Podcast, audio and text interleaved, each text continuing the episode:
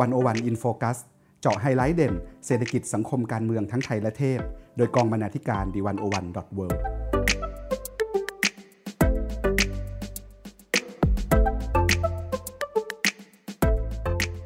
สวัสดีค่ะคุณผู้ฟัง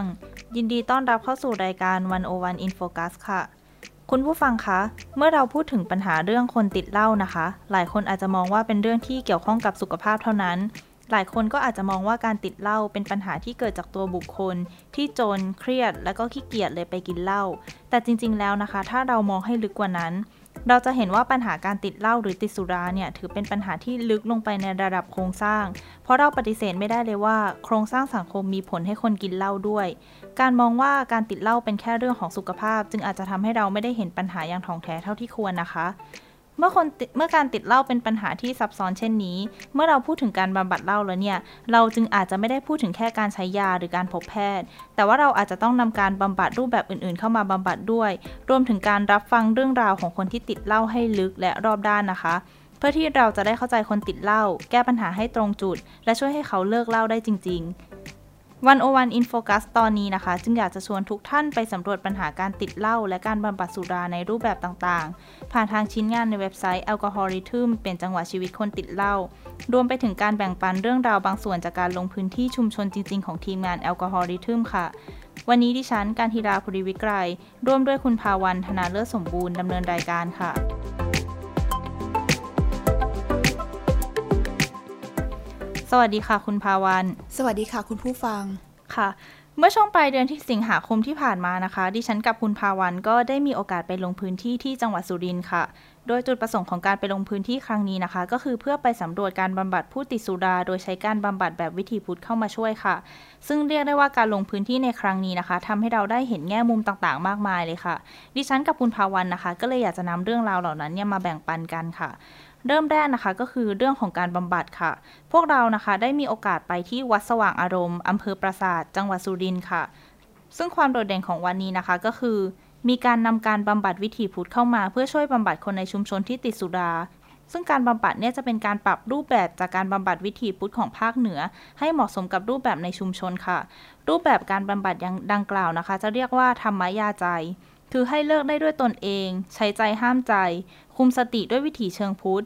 มีการทำสัญญาใจกัน แล้วก็ยังมีการปฏิบัติธรรมสวดมนต์และนั่งสมาธิในทุกๆวันเสาร์นะคะ และนอกจากนี้นะคะ ชุมชนก็ยังมีการให้ความร่วมมือโดยการไม่ขายเหล้าให้กับคนในชุมชนด้วยนะคะ ก็คือมีการทำสัญญากับร้านค้าที่ขายเหล้าด้วย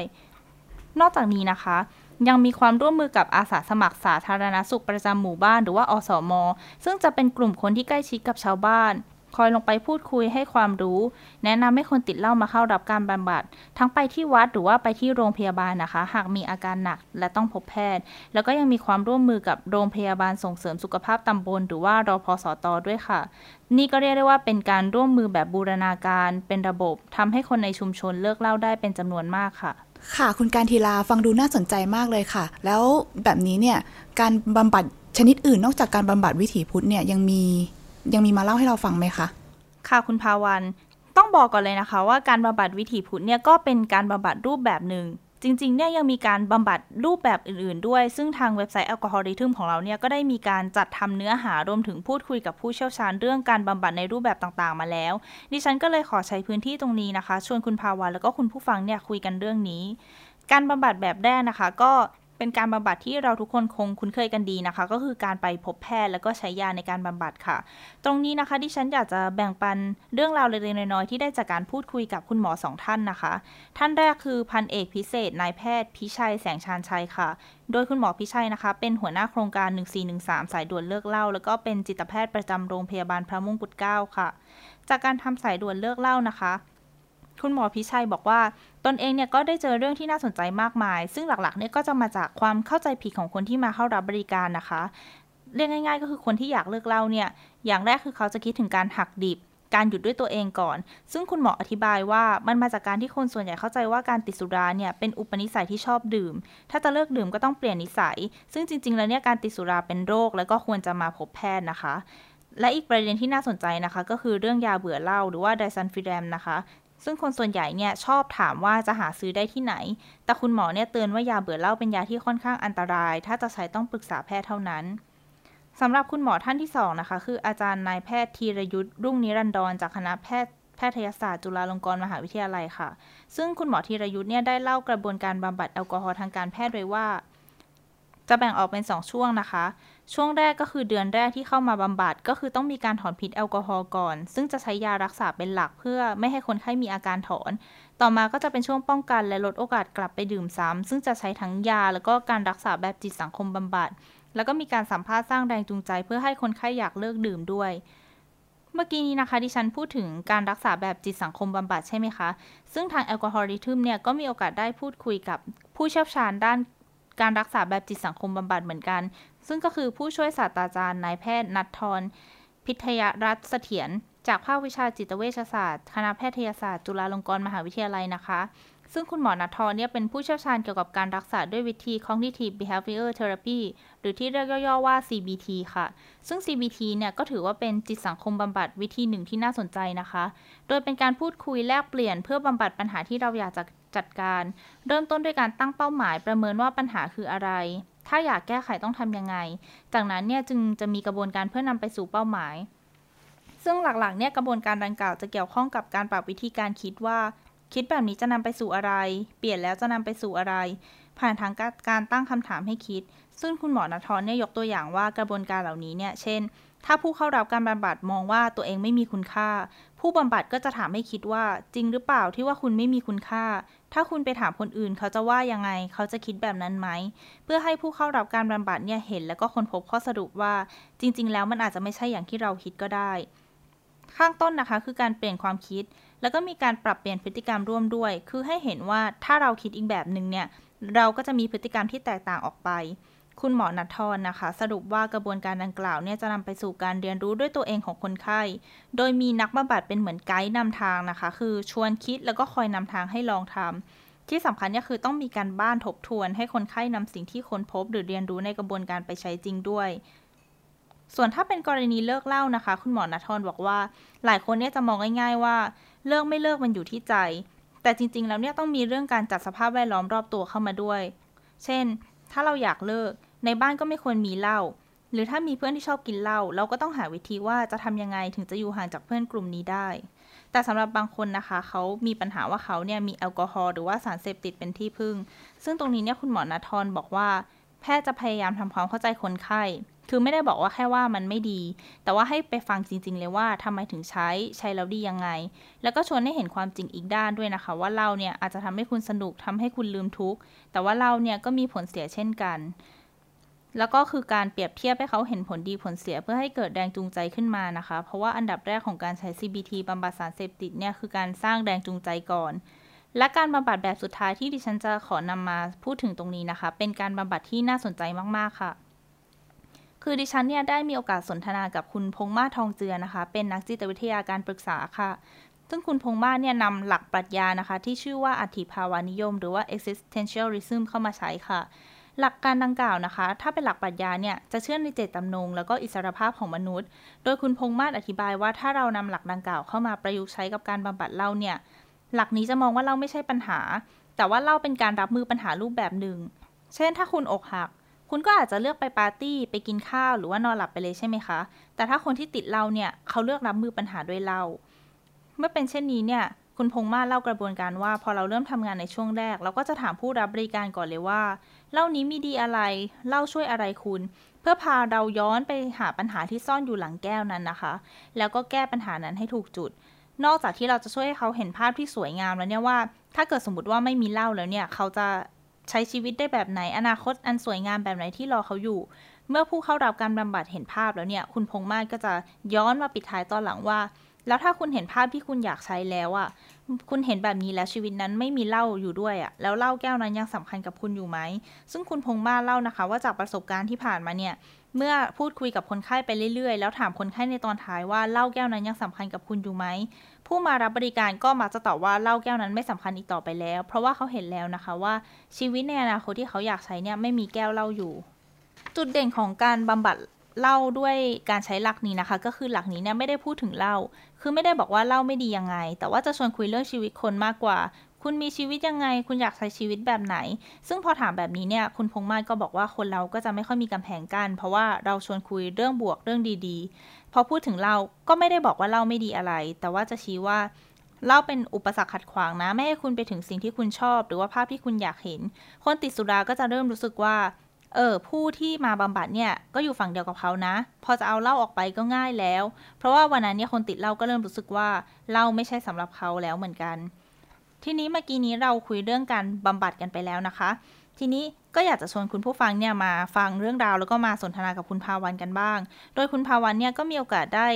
ร่วมรับฟังเรื่องราวจากคนที่ติดแอลกอฮอล์หรือว่าคนที่ติดแล้วแต่ว่าเลิกได้นะคะ ทีนี้ก็เลยอยากชวนคุณภาวันคุยค่ะว่าเท่าที่ฟังมาเนี่ยคุณภาวันเจออะไรที่น่าสนใจที่อยากแบ่งปันให้เราฟังบ้างไหมคะ ค่ะ คุณผู้ฟังหลังจากที่เราไปลงพื้นที่กันที่สุรินทร์นะคะ ดิฉันก็ได้เจอเคสเรื่องราวหนึ่งที่น่าสนใจค่ะ ซึ่งเป็นคุณป้าเนี่ย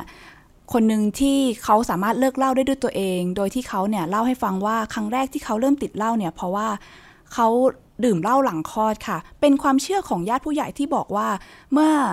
หลังคลอดลูกแล้วเนี่ยการกินเหล้าจะทำให้ช่วยกินอาหารได้ดี กินข้าวได้อร่อย กินข้าวแล้วจะมีน้ำนมให้ลูกได้เยอะๆ ดังนั้นคุณป้าก็เลยเริ่มดื่มเจิมจากตอนนั้นค่ะ พอดื่มไปได้ 3 เดือนเนี่ยเขาก็คิดว่าจะเลิกแล้ว แต่ว่าก็ดันกินข้าวไม่อร่อยอีก พราะไม่ดื่มเหล้ามันก็ไม่อยากกินข้าวค่ะ ซึ่งถ้าไม่กินข้าว มันก็ไม่มีน้ำนมให้ลูกกิน สุดท้ายแล้วคุณป้าก็เลยได้แต่วนเวียนกลับไปดื่มเหล้าต่อ แล้วต่อมาเนี่ยคุณป้าก็ยังเล่าให้ฟังว่า ยังมีปัญหาเรื่องครอบครัว โดยที่สามีคุณป้าเนี่ยเขานอกใจไปมีภรรยาน้อย พอคุณป้ารู้สึกน้อยใจ ไม่มีทางที่จะไประบายความทุกข์ที่ไหน คุณป้าก็เลยเลือกที่จะดื่มเหล้าย้อมใจให้ลืมความเจ็บปวดเหล่านั้นค่ะ พอดื่มไปนานๆเข้าเนี่ย คุณป้าเองก็เล่าว่าคนชาวบ้านแถบ ละแวกบ้านเนี่ยก็รู้ว่าคุณป้าเนี่ยเป็นนักดื่ม แล้วพอคุณป้าไปเยี่ยมเพื่อนบ้านที่ไหนเนี่ยเขาก็จะคิดว่าควรจะเอาเหล้ามาต้อนรับขับสู้ ซึ่งคุณป้าเองก็ถ้าปฏิเสธก็คงจะเสียน้ำใจนะเขาการทีลาคุณป้าก็เลยดื่มมาเรื่อยๆ จนนานวันเข้าเนี่ยก็ติดลมและรู้ตัวอีกทีก็เลิกไม่ได้เสียแล้วค่ะ คุณป้าเล่าว่าช่วงที่ติดหนักๆเนี่ยกระทั่งข้าวก็ไม่ตกถึงท้องเลยนะคะเขาคุณป้าเนี่ยเลือกที่จะดื่มเหล้าอย่างเดียว โดยที่กินเม็ดมะยม กินมะม่วงเป็นกับแก้ม โดยที่กินแล้วเนี่ยก็ไม่ได้กินเนื้อนะคะเคี้ยวแบบว่ากืนแต่น้ำลงไปแล้วก็คายเนื้อออก ช่วงนั้นเนี่ยคุณป้าเล่าว่าน้ำหนักลดเหลือเพียงแค่ 3 8 กิโล นอนเมาผิดเวลา นอนตอน5โมง6โมงแล้วก็ไปตื่นอีกทีตอนตีสองระหว่างที่นอนเนี่ยก็นอนหลับไม่สนิทสะดุ้งตื่นเป็นพักๆบางคืนเนี่ยก็จะสะดุ้งตื่นขึ้นมาแล้วก็อาเจียนหนักด้วย แต่ในขณะเดียวกันค่ะคุณป้าก็ยังพยายามที่จะทำหน้าที่ดูแลบ้าน ดูแลครอบครัวอยู่ ซึ่งพอมีภาระการทำงานอย่างนี้นะคะ ก็ทำให้คุณป้าเนี่ยยิ่งมีร่างกายที่สุดโทรมมากขึ้นไปเรื่อยๆ หนักขึ้นหนักขึ้น พอมีสุขภาพสุดโทรมเนี่ยลูกหลานเองก็เริ่มเริ่มจะเห็นข้อเสียแล้ว แล้วก็เริ่มที่จะไม่เห็นด้วย พยายามจะขอร้องให้คุณป้าเลิกค่ะ ตอนนั้นเนี่ยลูกหลานของคุณป้าก็บอกคุณป้าว่า มีหลานมาเรียนที่สุรินทร์แล้วเนี่ยคุณป้าจะต้องดูเลี้ยงดูหลานนะ ยังเด็กๆกันทั้งนั้นเลย ถ้าเกิดคุณป้าเนี่ยกินเหล้าเมาขึ้นมา แล้วมีโจรขึ้นบ้านจะทำอย่างไร ไหนร่างกายจะผอมทำงานแทบไม่ได้ เขาก็ถามว่าคุณป้าอยากอ้วนขึ้นไม่ใช่หรือ อยากจะใส่เสื้อผ้าสวยๆกินของอร่อยไม่ใช่หรือ ถ้าเกิดยังดื่มเหล้าได้เนี่ย จะไม่ได้อะไรแบบนั้นเลยนะ ลูกหลานเองเนี่ยก็อายมากที่มีแม่หรือว่ายายที่ดื่มเหล้าตลอดเวลา คุณป้าเองก็เลยคิดได้แล้วก็คิดว่า น่าจะเลิกเสียดีกว่า ไม่น่าจะดื่มอีกต่อไปแล้ว แต่ว่าก็ประสบปัญหาว่าเลิกทีเดียวก็ไม่ได้เช่นกันค่ะ ไม่เช่นนั้นจะพบเจอกับปัญหาอาการถอนพิษสุรา ซึ่งก็ต้องค่อยๆ ลดการดื่มไปเรื่อยๆ คุณป้าเองก็ใช้วิธีเอาข้าวเก่าเนี่ยมาต้ม มาเป็นข้าวต้มเสร็จแล้วค่อยๆซดน้ำทีละนิดทีละนิด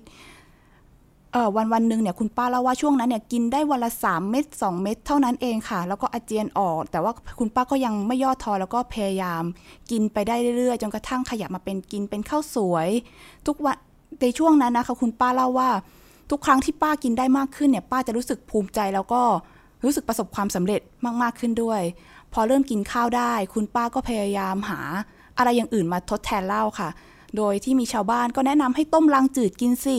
ดื่มโซดาแทน อะไรที่เขาว่าดีเนี่ยคุณป้าก็ลองทำดูทั้งหมด เวลาที่พาสามีไปโรงพยาบาลไปตรวจสุขภาพเนี่ย คุณป้าก็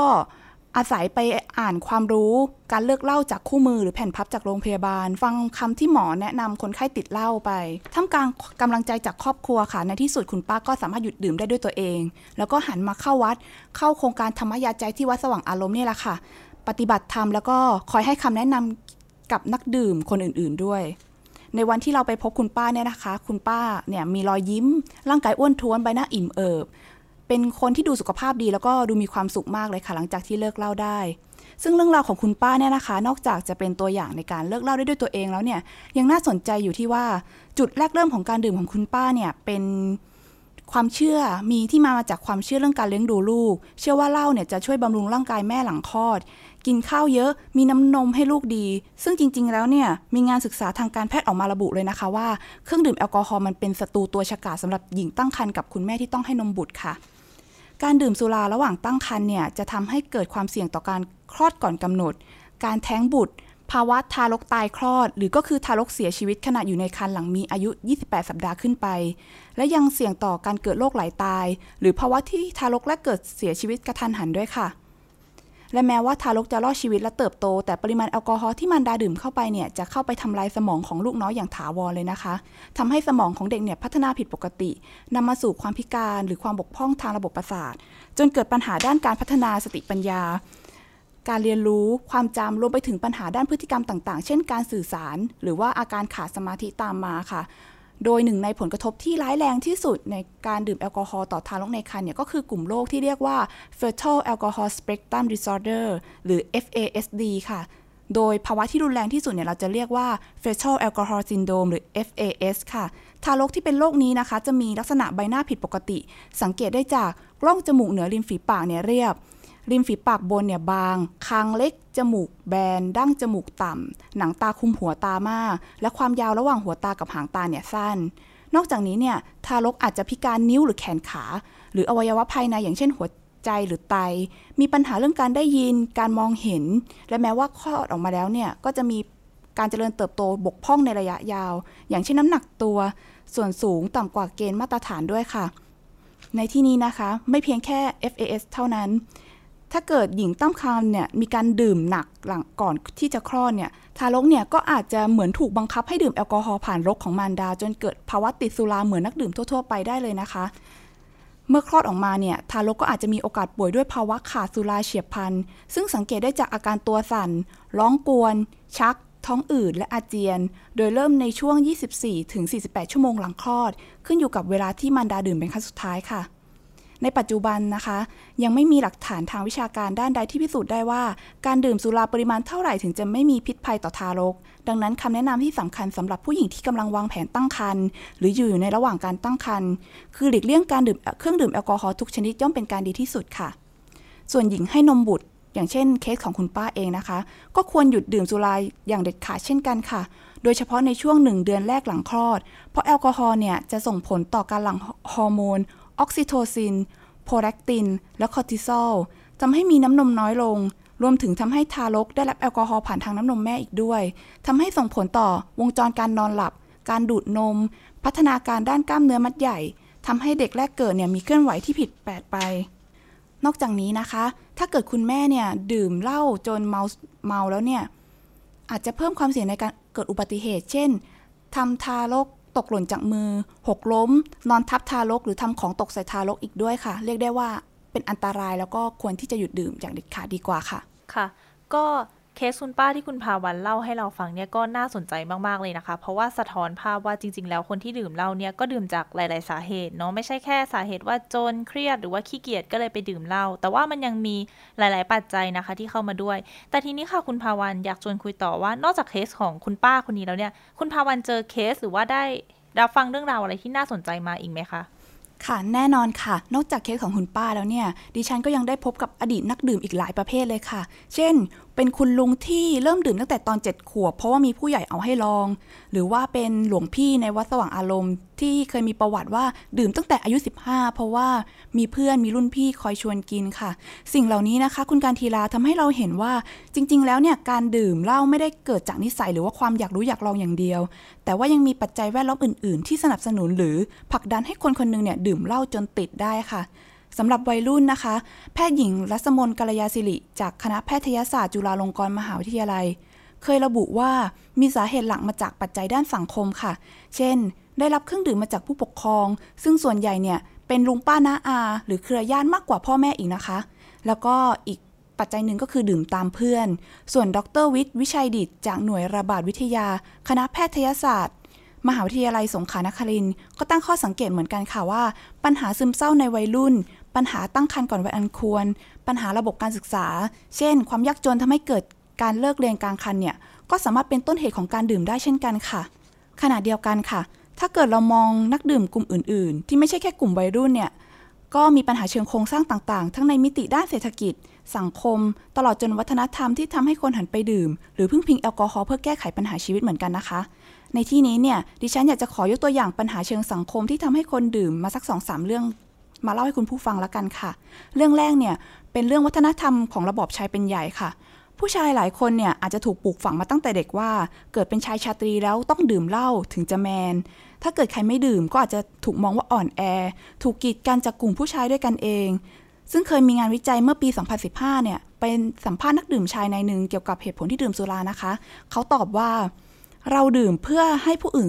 เห็นว่าเรามีดี ถ้าเราดื่มได้มากกว่าใคร ก็ยิ่งหมายความว่าเราเหนือกว่า ซึ่งหมายความว่าผู้ชายเนี่ยบางทีไม่แค่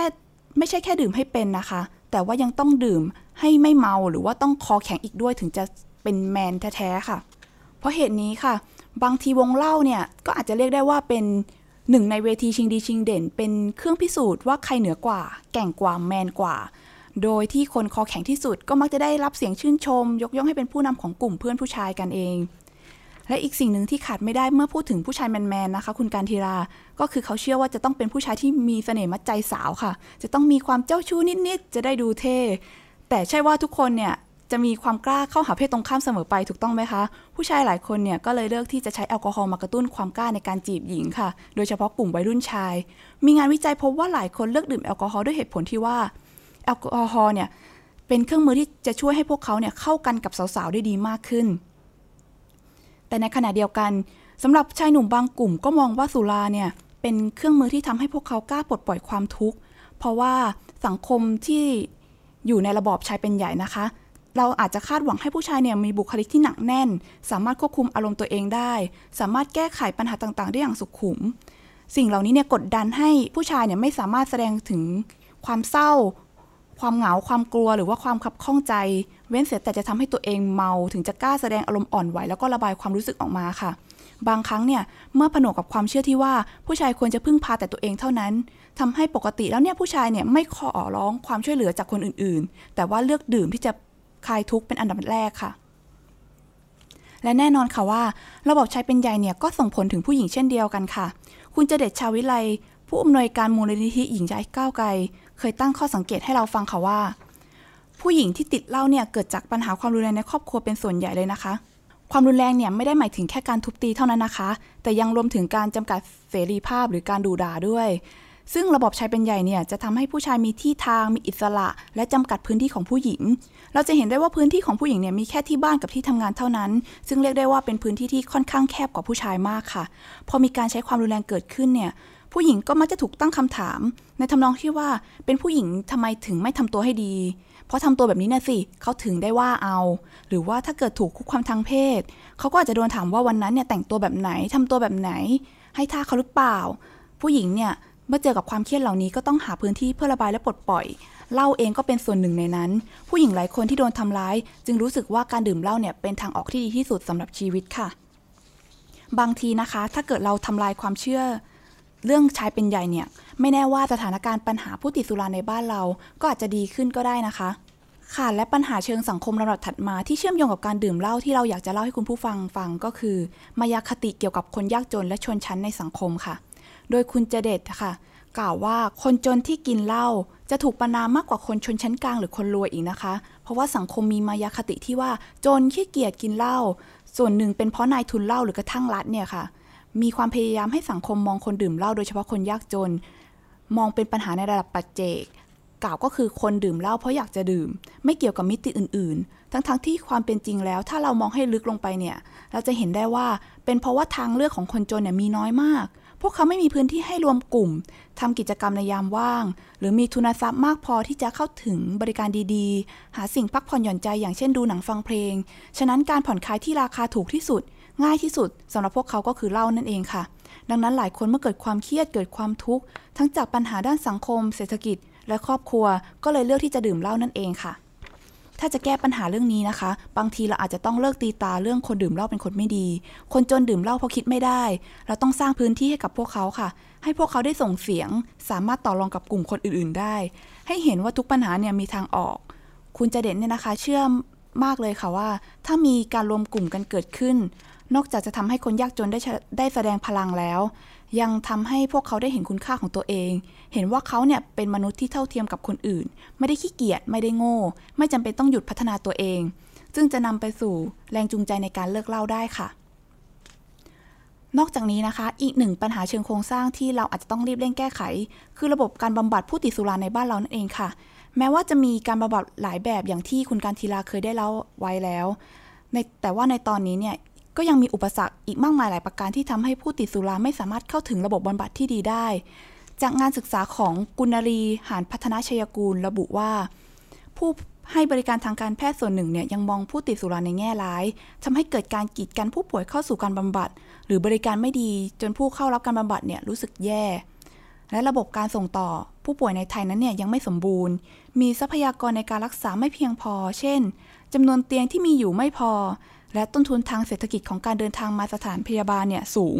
รวมแล้วเนี่ยโครงสร้างของสถานพยาบาลในภาพรวมเนี่ยอาจจะยังไม่เหมาะสมกับการรองรับและดูแลผู้ป่วยติดสุราเท่าไหร่นักนะคะ ทั้งนี้แง่มุมเรื่องเพศเองก็เป็นอีกหนึ่งปัญหาในอุปสรรคระดับโครงสร้างเหมือนกันนะคะ จากงานวิจัยระบบความไม่เสมอภาค เพศ ระดับและการแข่งขันในองค์กรของแอคเกอร์เนี่ยระบุว่าสำหรับผู้หญิงในประเทศไทย ลักษณะสังคมที่เป็นลำดับขั้น มีความสัมพันธ์ทางสังคมทำให้ผู้ชายมีอำนาจพิเศษมากกว่าผู้หญิงเนี่ยเป็นผลให้การรักษาอาการติดสุราในประเทศไทยมักถูกปรับให้เหมาะกับความต้องการของผู้ชายมากกว่าผู้หญิง ผู้หญิงที่ประสบปัญหาติดสุราเนี่ยเรียกได้ว่าด้อยโอกาสในสังคม แล้วก็ขาดการเข้าถึงบริการด้านสุขภาพค่ะ ดังนั้นผู้ให้บริการทางการแพทย์เนี่ยก็ควรจะตระหนักเรื่องความแตกต่างทางด้านเพศ เพื่อให้เกิดสิทธิที่เท่าเทียมกันในการบริการดูแลรักษาสุขภาพสำหรับผู้หญิง และผู้ชาย รวมถึงถ้าเป็นไปได้เนี่ยเราก็ควรจะสร้างการรักษา ที่มีหลักประกันทางสุขภาพ ให้การรักษาแบบไม่มีค่าใช้จ่ายแก่ผู้ป่วย เพื่อลดภาระค่าใช้จ่าย แล้วก็ดึงดูดให้คนเข้ารับการบำบัดมากขึ้นค่ะ ค่ะ จากเรื่องที่คุณภาวันพูดมาทั้งหมดนะคะ ก็คงทำให้เราพอมองเห็นแล้วว่าปัญหาเรื่องเหล้าเนี่ยมันเป็นปัญหาที่ไปไกลกว่าแค่เรื่องสุขภาพ หรือว่าเรื่องพฤติกรรมว่าเลิกไม่ได้อยากกินก็เลยไปกินเหล้านะคะ เพราะว่าจริง ๆ แล้วเนี่ยมันมีปัจจัยหลายอย่าง ทั้งปัญหาเชิงสังคม เชิงเศรษฐกิจ หรือแม้กระทั่งการเมือง ความเชื่อวัฒนธรรม ที่เข้ามาผสมรวมกันเป็นปัญหาในขวดเหล้านะคะ เพราะฉะนั้นเนี่ยถ้าเราจะทำความเข้าใจคนติดเหล้าจริง ๆ เราก็จะต้องมองให้ลึกรอบด้านนะคะ เพื่อที่จะแก้ปัญหาให้ถูกจุด แต่ว่าสิ่งที่เรานำมาเล่านะคะ เป็นแค่ส่วนหนึ่งในเว็บไซต์ Alcoholism เท่านั้น ถ้าท่านผู้ฟังคนไหนสนใจอยากติดตามเรื่องราวเพิ่มเติมเนี่ย สามารถเข้าไปรับชมได้ที่เว็บไซต์ alcoholism.com หรือว่า Facebook Fanpage Alcoholism เป็นจังหวะชีวิตคนติดเหล้าค่ะ และนี่นะคะก็คือทั้งหมดใน 101 In Focus สัปดาห์นี้ค่ะ คุณผู้ฟังที่สนใจนะคะ สามารถรับฟังพอดแคสต์ 101 In Focus ได้ตอนหน้าค่ะสำหรับวันนี้นะคะ คุณภาวะและดิฉันขอลาไปก่อนค่ะ สวัสดีค่ะ สวัสดีค่ะ